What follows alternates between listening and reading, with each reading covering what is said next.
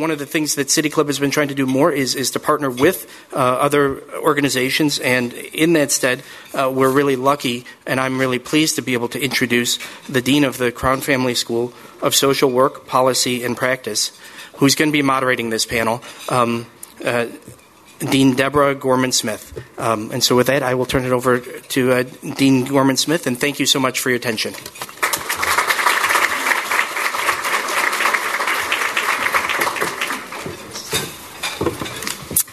Good afternoon, everyone. Uh, as you've heard, I'm uh, Deborah Gorman Smith. I am very honored to be the Dean of the University of Chicago Crown Family School Social Work Policy and Practice.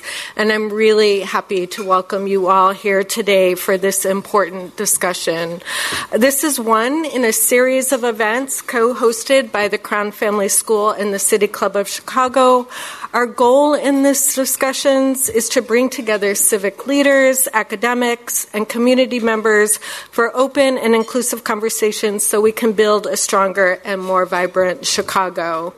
I want to thank Jackie, Amanda, and the entire City Club team for their partnership around this series and for creating a space where we can engage in productive conversations about these critical social matters. I also want to thank Adrienne Talbot, our Associate Dean for Civic Engagement at the Crown Family School, and the Director of our Office for Community Partnership and Impact for his work in forging this partnership and many others across the city and the state. Thank you, Adrienne.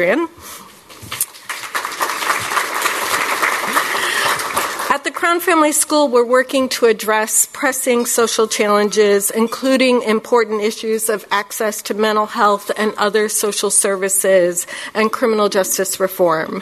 And today's topic on the ways we can improve our crisis response to support individuals with mental health and substance use issues is critically important, with the potential to strengthen communities and address unmet social and health needs. We know that with the right mix of leadership, vision, and research, we can transform communities and, and entire cities. And success is possible when leaders, policymakers, and committed communities join hands to make systemic changes. I want to recognize and thank the many individuals who are here today in this room who are working to create models that that we can adapt and successfully apply, and are the professionals who work every single day to ref- to de escalate high risk situations and provide mental health support and referrals. Today, you'll have a chance to learn how policymakers, civic leaders, and researchers at universities like the University of Chicago are working to create safer communities while also supporting those members of our community who are confronting real crisis. We have much to share and to learn from one another. So, thank you again for joining us today. And with that, I will hand the mic over to WBEZ criminal justice reporter um, uh, Shannon Heffernan, who will moderate today's conversation. Thank you.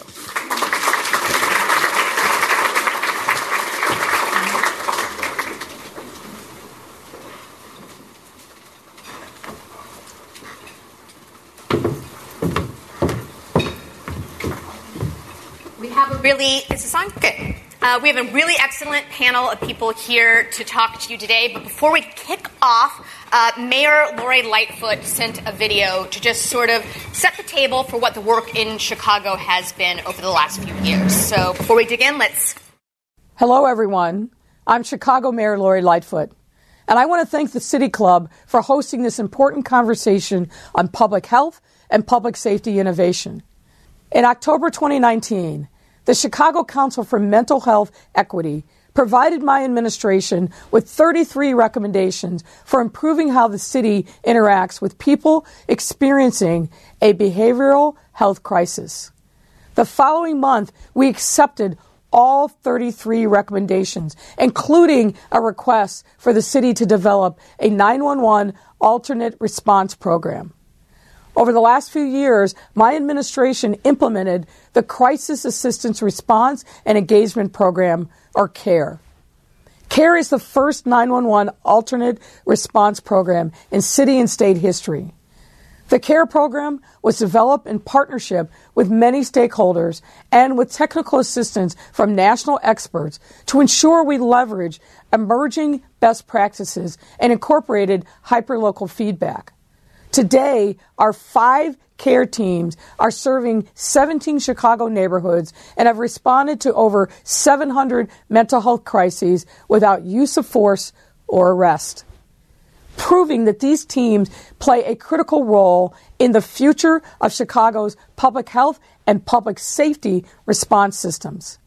Care teams are comprised of mental health clinicians from the health department, community paramedics from the fire department, and some teams include a crisis intervention trained team officer from the police department. Together, these valuable and skilled employees have the tools and training to provide physical and emotional health assessments, address basic needs, and utilize trauma informed de escalation techniques where necessary.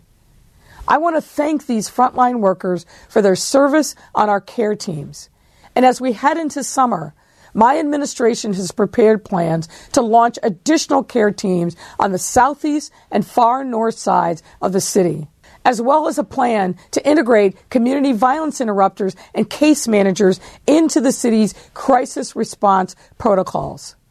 My administration is also creating new transport destination options for residents experiencing a mental health crisis to ensure their needs are properly met, as well as linkage to community based services offered by the network of trauma informed centers of care, which reached a historic benchmark of serving over 73,000 Chicagoans in 2022. This month, my administration will release funding opportunities to establish a 24 7 sobering center, providing residents with a safe place to recover from substance intoxication and to get connected to services. We have been working hard with community stakeholders to establish a new stabilization housing program, which will create 40 units where unhoused residents with behavioral health conditions can receive temporary housing, on site care, and other support services. Folks, I am very proud that my administration has laid the foundation for a more comprehensive first responder workforce in Chicago and that we have created new options to divert residents from the criminal justice system and into community care. This is just one more way that we will make our communities safer. So thank you one and all for all the support that you've given and thank you for this important conversation. So, all work you just heard described, a lot of that was connected to one of our panelists who's with us here today, Matt Richards. He's the Deputy Commissioner of Behavioral Health for Chicago. He oversees CDPH's community safety, mental health, substance abuse use, and recovery programs, and he's a licensed clinical social worker with 15 years of experience in healthcare. Um, we are also joined by Dr. Harold Pollack. Uh, Dr. Pollack is the Helen Ross Professor at the Crown Family School of Social Work, Policy, and Practice at the University of Chicago. Those titles are always so long. Uh, co founder of the University of Chicago Crime Lab and co director of the University of Chicago Health Lab. His research focuses on improving services for individuals that are at the boundaries of behavioral health, criminal justice, and disabilities. He's also the guardian of an adult who lives with Fragile X syndrome and so he brings that lived experience to his work. Finally, we have with us Sheriff Jerry Clayton. He's currently serving in his fourth term as the sheriff of Washtenaw County, Michigan. Uh, he has 33 years of criminal justice experience, and he serves as co chairman of Transform 911, a national initiative to improve 911 communication. Sheriff Clayton has received international recognition for his work in the criminal justice field, including represent, representing the United States at an international conference on law enforcement and bias based policing in Geneva, Switzerland. So, as you can tell, we have a lot of expertise on this panel today. And one thing I really appreciate about this panel is it cuts across all kinds of fields, which I think is essential when we're talking about mental health. Um, the title of this program today is how uh, do mental health crises show up in the emergency system? Yeah. And I'm going to start with a really basic question that may seem obvious, but I, I don't think it is. When we talk about mental health crisis, what are we actually talking about? What falls underneath that definition in terms of who's calling 911, who's showing up in clinics with emergencies? Um, and, and why don't we, we start off with, uh, with you, Matt? Yeah, that's a great question. So I think what we're typically talking about is when a person finds themselves in a state where their their safety is compromised, uh, related to a mental health condition that they might have, or related to a substance use disorder or substance intoxication. Uh, that can lead to dysregulation. It can lead to changes in how you perceive reality. It can um, lead to changes in your desire to be on the planet, um, uh, dysregulation that you might feel towards other people. Um, and so, in those moments, um, part of, I think, living in a civil society is we root our response in this sense of our shared humanity. That to be vulnerable is to be human. And in those moments, a civil society meets people in a way that honors the dignity of that person. Um, that meets them with responses that respond to their suffering, um, uh, that increase safety, and try to get the person back to a point of stability uh, where they're able to communicate their wishes, they have autonomy, um, etc. Anything either of you would like to add to that? Not to that. Okay.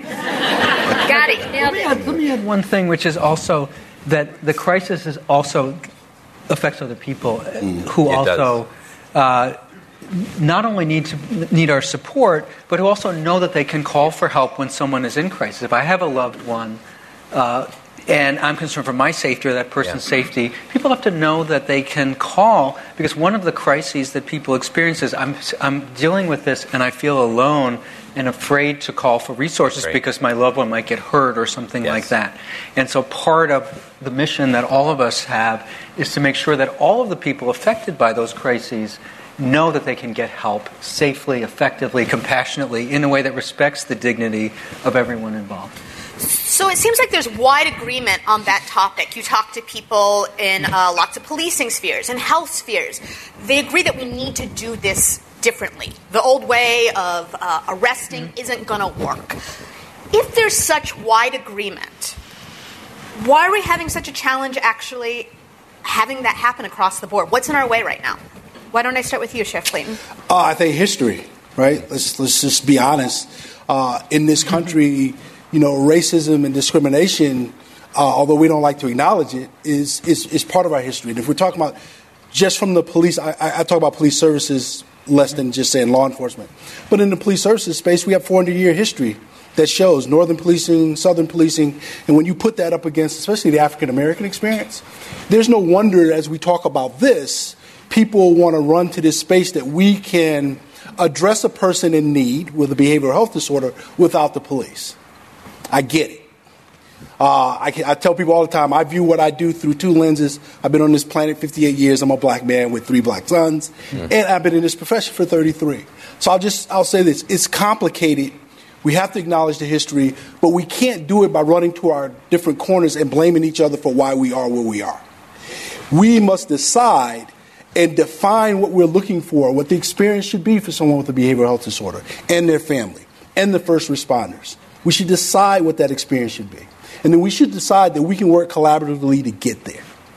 I am always worried, actually, I'm scared in communities that say we can accomplish what we say we want to accomplish, but we're going to put the police on the shelf. That's an error. That's wrong, and I'm sorry. The places where we go, and serve with people that look like me, say, Sheriff, we don't want the police in the corner. We want dignity and respect when you engage us, but we know you're part of the solution. So I know I said a lot, but part of it is it's complicated. And our history is a part of it. And the history always gets in the way. First, because we don't want to acknowledge it, and then because we want to blame everybody else for it, and because we're not focused on what the solution should be. And that is a, a well and safe community, and we all working together can get there. So you brought up that we don't want to put police on the shelf. We don't want to uh, marginalize them in this conversation. Do you think, though, that police are showing up in times when they don't need to be the person showing up? That there, that there could be a wider tool set that we in the city have when someone calls 911? Oh, without a doubt. So in Washtenaw County, we talk of this, this continuum of community responders. Sometimes it's a police response. And if we think about it through the lens of risk and need, what's the risk that's presented for that person or for others in this situation? What's the need of that person? Physiological, psychological requirement for well being. I think we look at it through that lens. There are times where it's a police response, a clinician response, a coordinated response, a co response, but we have to discern what those circumstances are. Right. So, yes, there is a time where there's a community situation, police don't need to be involved. It's not an issue. There's not a risk factor where we have to be involved. It's a need factor where we should be on the sidelines ready to provide support when right. it's needed. Right.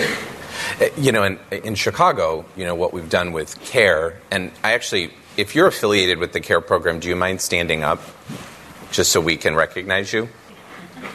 Don't be shy.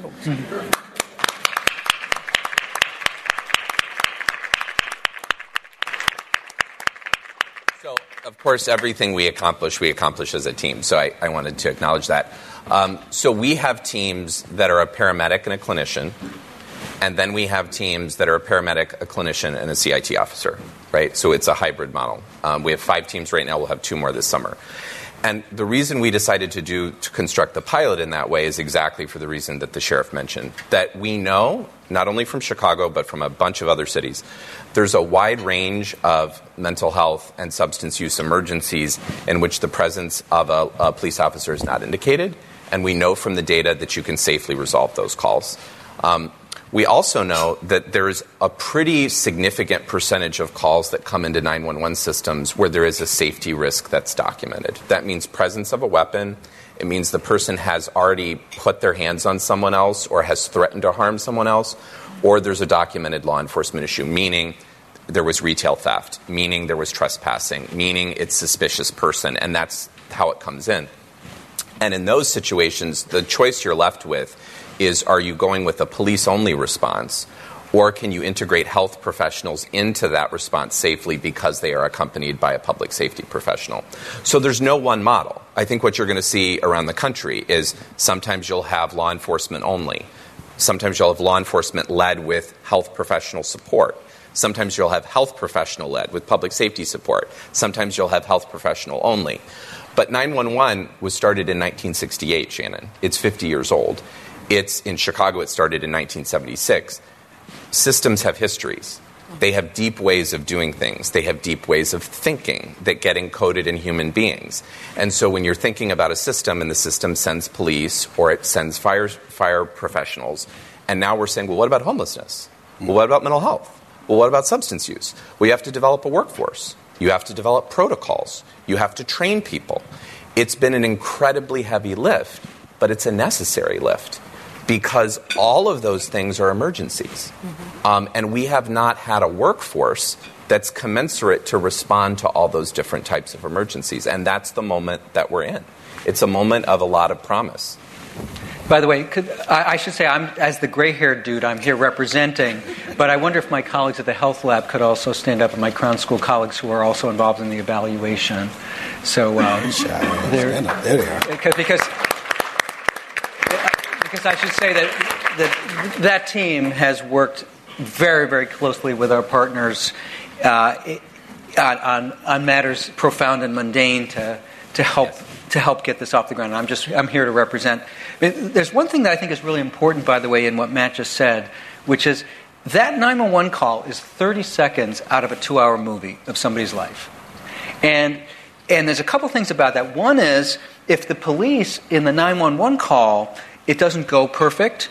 Someone may have a cell phone video of that, or if the EMTs. There's no cell phone video of the fact that that person needed housing assistance and we were not able to help with that. There's no cell phone video of the family asking for help from a mental health system that is struggling to provide that. And one of the things that CARE is trying to do, and a lot of the work that we're trying to do, is, is to provide not just to respond in the moment effectively. This is true in, in Washtenaw County as well. Not just to respond in that moment, but to make sure that someone is connected to services that can help them. Uh, so, because very often you say, what happened two weeks later after that 911 call all around the country? Very often the answer is nothing until the next 911 call. And so we have to think of this somebody's life the crisis is not that 30 seconds in that movie. It's, yeah. it's the entire trajectory that they're in that we have to be helpful for. That's right. That's a great point. So, I mean, it gets to this idea that 911 emergencies, it can address that crisis, but you're going to have crisis after crisis after crisis right. if you don't have the larger system. So, looking at our larger system in Chicago, mm-hmm. um, there's probably some things we do really well that we have under mm-hmm. control. Where are the gaps? Where are the areas where we don't have that long term service mm-hmm. to hand a person over to who's in crisis that we need to do a better job at? I mean, in Chicago, you know, we get you know over a million 911 calls a year, right? The sheer volume of human need that's expressed through 911 related to a bunch of different types of unmet needs. 911 is a dispatching service. It's not a case management service, right? It doesn't follow people longitudinally. We don't typically use 911 data to identify people proactively that are cycling through systems over and over again. As a social worker, when I see a person with the same need over and over again, my impulse is, okay, so how are we going to help them address that need? Mm-hmm. Our systems aren't set up to do that. So, things we're doing in Chicago now is we're actually really starting to look at our 911 data and look at people that are cyclically utilizing and saying, okay, how can we proactively identify those folks and connect them to the resources we think we need? The mayor mentioned the hotel acquisition. So that's a project. It's based on work that folks, Barbara Otto and Harold and others in the room did, of looking at we have 1,200 people in this city that cycle through jail, uh, homeless services system, emergency departments over and over and over again, right? Mm-hmm. $300 million spent on 1,200 people. Mm. And people broadly have physical health conditions, mental health conditions, substance use conditions, and are unsheltered. So, what is the logical thing to do? The logical thing to do is to house people and treat people with dignity and integrate healthcare services on site. And we are in the process of standing that pilot up. And what we're going to be doing, Shannon, is looking at how does it affect cycling across systems, right? That's not something that 911 is set up to do, right? So we have to actually start creating systems and structures of care that we can help direct and divert people into to interrupt crisis after it occurs or before it occurs. Mm-hmm. Can I mention a couple other things? One is I think we have to deal with the issue of addiction stigma also. When we say mental health crisis, one of the things that's really striking right now, if I walked out in the street right there and I started telling Jesus to fuck off and Jesus started arguing back at me, the police would actually be very compassionate and the first responders would be very compassionate. Partly because it's a Wednesday at noontime, they're not super busy, but partly because I look exactly like someone who's presenting with stereotypical serious mental illness. Pardon me for using, I know none of you have heard that language before in Chicago. Um, um, if, I, if I have alcohol on my breath, they're going to respond much differently. And, and, uh, and that is a real problem. Uh, and you know, when we think, for example, we do a really there are models for team-based community care for people with serious mental illness, like assertive community treatment. We have to develop models when people have addiction challenges that are equally effective and that Medicaid pays for, and that we have a financing system that makes it sustainable. Uh, so that's, that's I think that's that's one really important uh, thing that I would mention. If we have enough time, I want to come back to that Medicaid mm-hmm. issue because I know that's key. Mm-hmm. But um, you, have all brought up this idea of, uh, you know, there's addiction, there's housing, there's all these mm-hmm. things collect, connected to mental health. Mm-hmm. So when someone calls that 911 number or a police officer encounters someone on a corner, how do you know when it's a mental health issue? How do we start defining that? Because it is broader than somebody who uh, is clearly in the midst of having a delusion, right? How do we do that? I'll start with you, Sheriff Clayton. So, of course, I won't go the clinical route, but I will start off with its behavior, right? It's the behaviors. And the police officer, the dispatcher, has to be trained. First, from a dispatch standpoint, when that call comes in, which my commentary will be if we're relying on dispatch from a societal standpoint, we've already failed, right? We, we have failed to meet people upstream to the point where now 911 is called, but that's just a commentary. But when it comes into 911, the dispatchers have to be trained to now listen for words, listen for how people, what they're saying, maybe the behavior of the caller if they're in crisis, or the family members who are now struggling with this person that's in crisis to start to discern okay, what's going on here and who's the most appropriate responder for me to send to that scene. For the police officer, it's the same thing. We have to view people through this, a different lens. We always focus on behavior. The, the foundation of our reports is, is focused, probable cause, reasonable suspicion, focus on behavior. But now, we've trained the police officer not to diagnose, but to assess what they see and they have a fundamental baseline understanding of behavioral health issues, of substance use disorder, then they can say, okay, this is a person now that may be encountering a mental health dis- uh, uh, crisis, a behavioral health disorder. My response now is it might be a little bit differently. So I, am a, I'm a big fan of CIT. CIT in the way it's originally designed. And just say what that is for folks. Uh, crisis, crisis intervention training. But let me be really, really clear. In the purest design of CIT, they don't train every police officer in CIT. It's too cumbersome.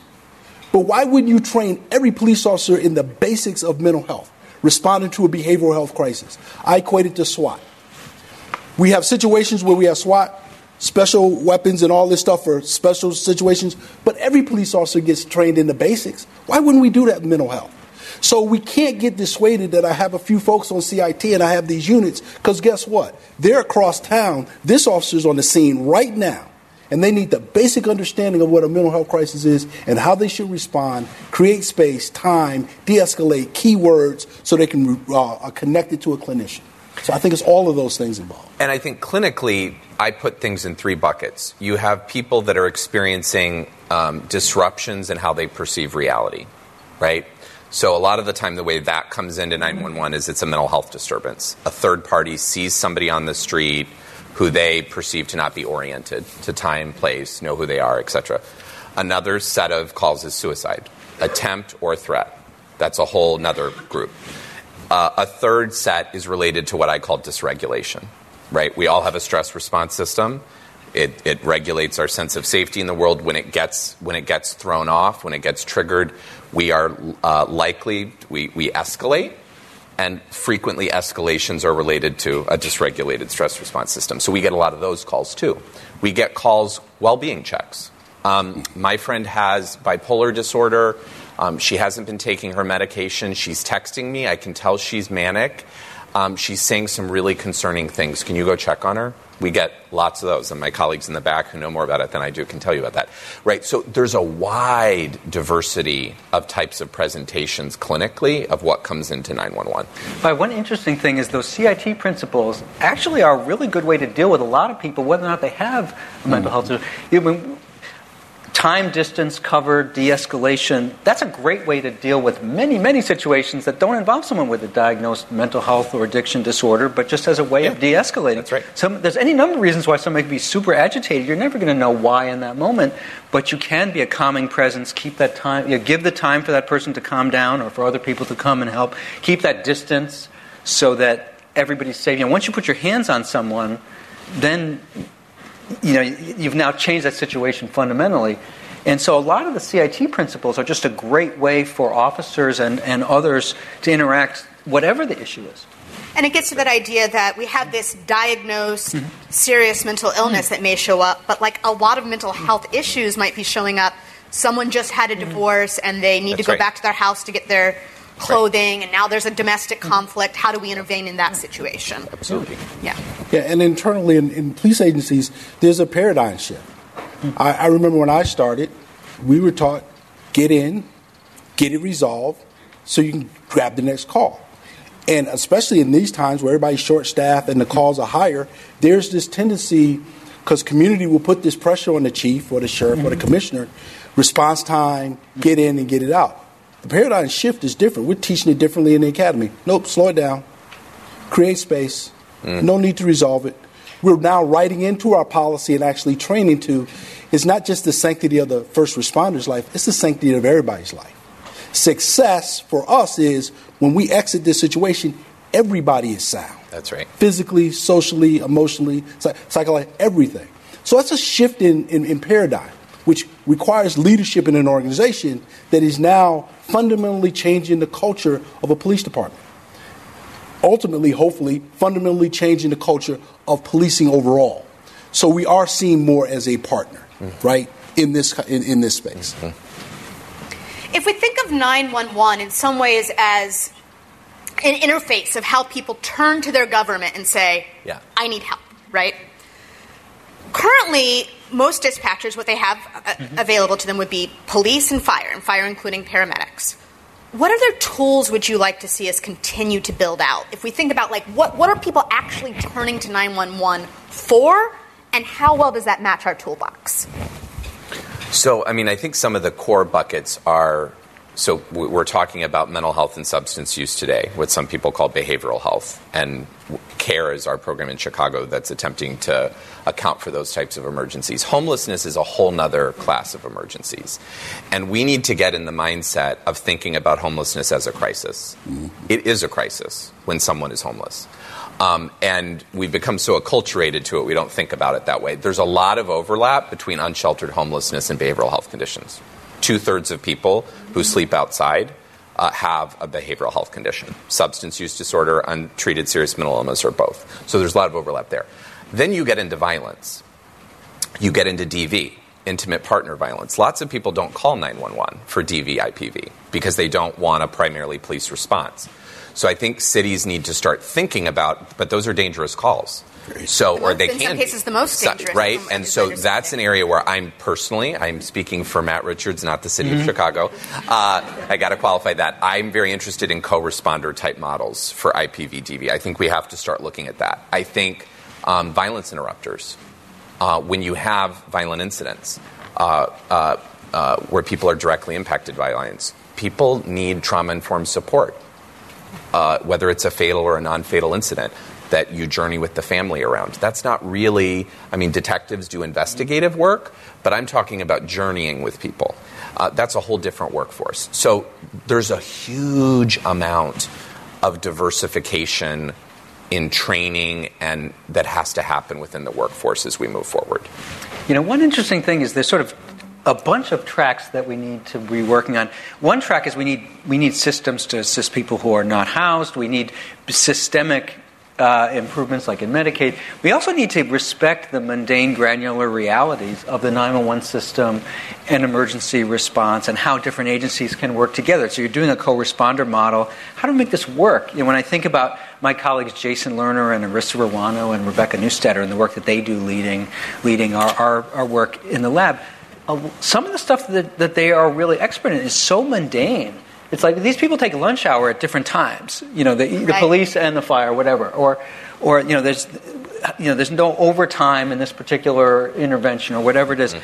And, and respecting, I like to say giving the mundane its due, that that we have to be thinking at a big systems level how do we get people signed up for smart 911 how do we all these other things but also how do we do the blocking and tackling well mm-hmm. and really respect the craft of public management to do that because i think a lot of this alternate response is is just very intricate well and very fractured right like we have the county has some expertise, the mm-hmm. state has some expertise. You have these smaller nonprofits that are now doing, or, or large nonprofits doing crisis teams. And it's it's a bureaucratic thing, but like how do we get these people talking better to each other so the resources are uh, deployed well? How do, how do you manage that in, in your county? So, when y'all figure that out, let's just go to the corner, put the business model together, we'll be rich, I promise you. Um, I'm, I'm, not sure. I, so, let's just step outside of, of, of Chicago, and, and, I'll give you from a county perspective. Um, we do have these different entities, right? So I'm the county sheriff. We're full service. We do police. We do dispatch. But there are all these jurisdictions inside. So as we're, you know, we're doing our co-response pilot right now, one little unit. We, I want it to be a metro, but I'm thinking when I go into the city of Ann Arbor, we want to do co-response, and they're talking about we don't want anything to do with the police. How do we do that?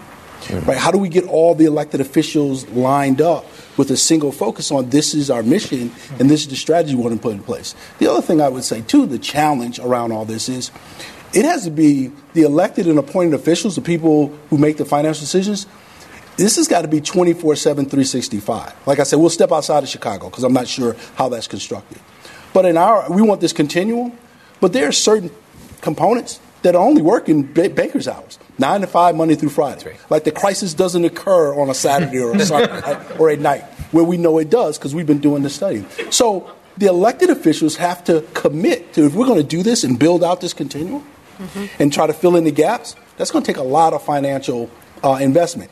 And, and one word of advice you can't take the 10% from the police and then you're going to fund everything else, especially in mm-hmm. communities that has been a disinvestment for 50 years. So that's a, that's a, that's a, that's a, that's a red herring. right? That's a that's the, that's the okey doke. That we're going to take a little bit here and we're going to solve all our problems. Because when you take a little bit here in police, I don't know about most, but you know what goes first? Training. And we said we need to train the police more. So all of that, I think, fits into that. I have no idea if I answered your question, but it, I think you pointed to the challenge there, right? Which is um, when we talk about this, by talking about mental health, we're talking in some ways about everything, right? And so we've treated police in many ways as the solution to all our problems. So if you want to take the weight off policing, it can't just be like one thing we turn to. It's going to be dozens of things we turn to. But then how do you get those things talking to each other? So you're sending the right people, connecting to the right things. Which, which we, uh, to, to, pull this off in a fraction, like 911, yeah. right? We now have 988 and 311 and these other numbers. How do we even coordinate on that basic? Well, that I mean that's a new opportunity. I like to think of it as an opportunity. So my my colleague, Deputy Mayor Jay Stapleton, led on the 211 implementation for the city. So if you don't know 211 in partnership with United Way and many probably people in the room, mm-hmm. it is basically 311 for human and social services, right? So city services is 311, 211 is health insurance enrollment. I need a primary care doctor. I haven't seen an OB. My child needs to see a psychiatrist, right? You can call 211. But now that we have 211, 911, 988, we have a air traffic control problem, right? That's what it is. And so the question is going to be who is air traffic control? Mm. And what the systems are going to need to start learning how to do is they're going to need to start learning how to flag a call and say, you know what, this is actually better for someone else, right? Not assuming right from the outset that the caller has called the right number. Um, we need to do really good public education around it. When you're in crisis, right, in my world, when people are in crisis, frequently it is difficult to verbalize what one needs. It is difficult to know what to do. We don't want people to get confused and have to have some cue card of like what number they call. So we're going to have to do really good job educating the public about that public awareness and then we're going to have to do a really good job of starting to redirect calls. And that's something if you're familiar in Illinois with CESSA, which is legislation that basically and Lori Jones and other people are leading on that um, that creates a set of guidelines in each EMS region for identifying basically some of the calls that might be more appropriate for 988. So let's say I call 911 and I say, um, you know, I um, am feeling suicidal, but I'm not going to do anything. I'm not going to hurt myself. I just really need to see a doctor. I need to talk to somebody. Maybe that the 911 system decides, you know what, we're going to send you to 988, and if they decide that you need an emer- you need to be taken to the hospital, we'll we'll send it back to 911. And, and what are our current? Is my understanding correct? The current capabilities that's a goal, but we have not reached it in the city. Right. So. I, yeah, 988 redirection from 911, we don't have those guidelines yet. I expect them to come this year. Um, looking at my friend Lori Jones. Um, uh, I think they will be coming this year. Um, and so then 911 call systems will get trained on those guidelines. Call takers and dispatchers mm-hmm. will get, will get trained on them. By the way, two things about that. One is I, I think it's a big implementation challenge, and there's going to be successes, there's going to be glitches. And I think one of the things we have to do as a, as a society is be is, is be appreciative. Yeah, there's going to be some gaps in this, yeah. and there's going to be some mistakes because there always are. Uh, I will say there's one big cause for optimism in this, which is, you know, I've been quite involved in the politics of health reform for a long time. I would say the two issues, you know, we're a very polarized time where so many things are just disfigured by partisanship in America. And I would say the two issues that are least disfigured by partisanship would be the opioid crisis and mental health. Mm-hmm. And everybody from Bernie Sanders to Donald Trump, everybody understands, you know, we have to do a better job with this, and everybody's human.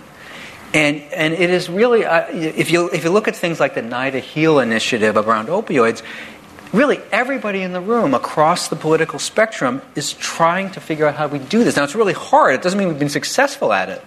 But there is an atmosphere of pragmatism and goodwill that, at least potentially, we can build on, which we don't see in a lot of other areas of public policy, you know, where we really are so divided, particularly in the post George Floyd Donald Trump era, you know, we're just where we are right now as a country. I have like two dozen more questions. I, love, I could talk to you all all day, but I want to make sure I allow some time for people Great. in the room to ask questions. But let me let me just put one last one in. Yeah. Um, we are about to have a new mayor in the yeah. city of Chicago, uh, Brandon Johnson, yeah. who has talked really frankly about the importance of mental health in this city. Um, he's uh, talked about a support for treatment not trauma, which would transform many of the ways we approach it in mm-hmm. Chicago. Mm-hmm. As he comes into office, what's one piece of advice you all would offer to him uh, for how he thinks and wrestles with these issues? I would say two things. We've made a huge amount of progress over the last four years. It's not a small thing that probably this summer our team will have gotten to a thousand calls, um, these alternate response teams. Um, so I think it's continuing to invest in alternate response. It's continuing to invest in alternate destinations. Mo- many folks don't need to go to the emergency department. We need to have new sets of, of places to send people. And, and so I, I, would say continue the investment, continue the strategy. Every administration has changes they want to make. Mayor Lightfoot's been an incredible champion, and I will be always grateful to her. Um, and I look forward to working with the new team. And I, I think they've said a lot of things that, that they want to continue to make these investments. And I think working with city, county, and state, we cannot work in silos. We, we have to leverage all the funding that we have. Mm-hmm. We're fortunate. We live in a place where our mayor, our board president, and our governor are totally in on this. They're totally committed. And so we have to, you know, uh, organize our resources to continue to make investments in safety net and all services. I just I certainly identify with everything there. I would say a couple of things. One is continue to learn. So we've got this care pilot. We're going to learn uh, things that are going well and going poorly, and, and be pragmatic about it. I think creating sustainable funding structures is so important. I agree with you that having having city, county, state aligned. Uh, the way that you create institutional change in terms of the healthcare sector is you create stable funding that people know is going to be there for a long time. Yep, that's right. A, a, grant, a five-year grant is fantastic. Doesn't create institutional change. Mm. University of Chicago is not going to say we're going to set up a whole new service to, to, care for people in this domain because there's a three-year grant. Right. That's just not. That's just not the way the world works. So, finding ways to get Medicaid involved and other funders in a permanent way is is essential uh, in that. And uh, so, so I'll, I'll stop there. I don't live in Chicago, so you probably don't care what I have to say. um, but as one elected official to another, I would say this: you're only for, for promised four years. so whatever we call leadership direction you put in place, do it with that in mind, so it's realistic. and if you have a longer term plan for the next four years, you know that's incremental. But you're only promised four. Think about a strategy that positions you to execute and, and, and make the impact within that four. Okay, so let's turn to our audience for questions. If you have a question, raise your hand. Someone will come uh, around for you. Um, and while that's happening, I'm just going to throw out a question that was pre submitted um, from Paul Alt from the Alt Architecture and Research yeah, Associations. And I love this question. How does the physical environment play a role in healing traumas? And I'm just going to I'm going to take broaden that in, in mental health in general in the city and how we approach it. I know I know Paul a little bit, and he's he's been in my ear about this issue, and I love that question. So I, you know, we think about mental health in very disembodied ways, right? We forget that we are creatures that that exist in environments, and our health is so bound up with the environment. So, you know, one of my one of the things we've started to talk a lot about under Mayor Lightfoot, and I, I, I certainly hope uh, Mayor-elect Johnson, I, I, if I have a chance, I'm going to try to convince him we should keep doing it. Is there's, there was a big vacant lot intervention done in Philadelphia uh, by uh, an ER physician. And what she found, I will, uh, if you want to uh, read the paper, you can email me. Um, but basically, she found that greening vacant lots in, in neighborhoods where there were many, many distressed vacant lots had the mental health equivalent at the community level of any clinical intervention that we have. it, and it sounds so obvious and intuitive in a way. And yet, when we think about mental health, we think about medication, we think about psychotherapy. We don't think about these basic things, like the basic needs as human beings we have to live in an environment where we feel safe, that's stimulating to our senses, light. That's a basic thing light, movement. So, whether you're talking about the design of interior spaces, like um, that serve people with untreated serious mental illness, that are trauma informed design principles, that's a really important conversation. But the other thing is access to green space in neighborhoods, physical exercise, right? Um, uh, it brings down the temperature. What I just mentioned in terms of the way it stimulates our senses, all of that improves mental health.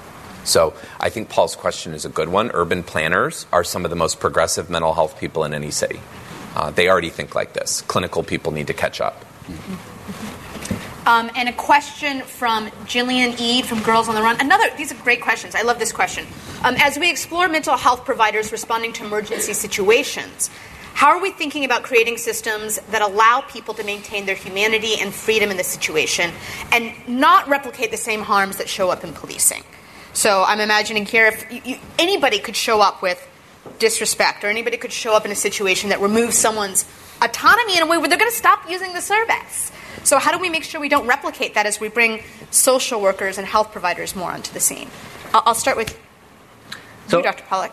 I would say one of the things is that I think that the 911 system, first responders need to work in partnership with the people who are on the front lines providing uh, people who run homeless shelters, people who run uh, uh, group homes, CILAs, people who provide services to people with a variety of challenges, and say, let's work together and figure out how to do this.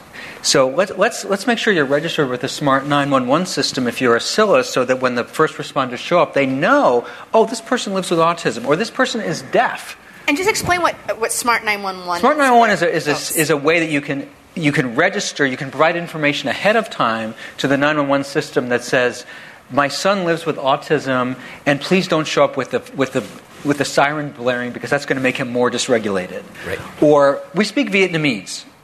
Uh, so that when, so when someone calls 911, the 911 call taker, who may know that it's not English but may not recognize it's Vietnamese, can say, Oh, I got to get somebody with Vietnamese proficiency to talk to this person.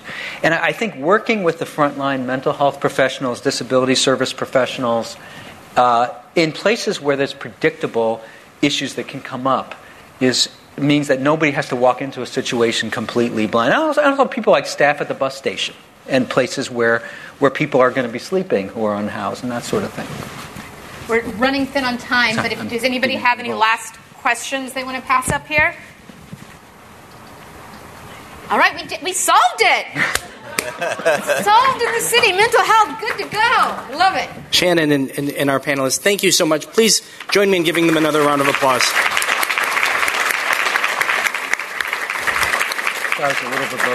As, as we were talking, what an amazingly important conversation. And again, we want to thank the uh, Crown Family School uh, and Deans Adrian Talbot, as well as Deans uh, Deborah Gorman Smith, for their partnership with the City Club of Chicago in making panels like this possible, um, as well as all of the other panelists and folks here today. This is something we plan to continue.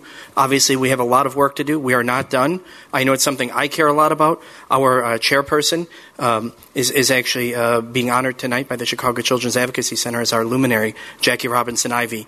Uh, she's an amazing woman and friend and uh, has, is on the front lines of making difference uh, relative to mental health care response. Um, I'm our fundraising chair for that group, so ho- hopefully you, you, you, join us uh, for our dinner tonight. We, if, and if you need a seat, stop by and ask me later.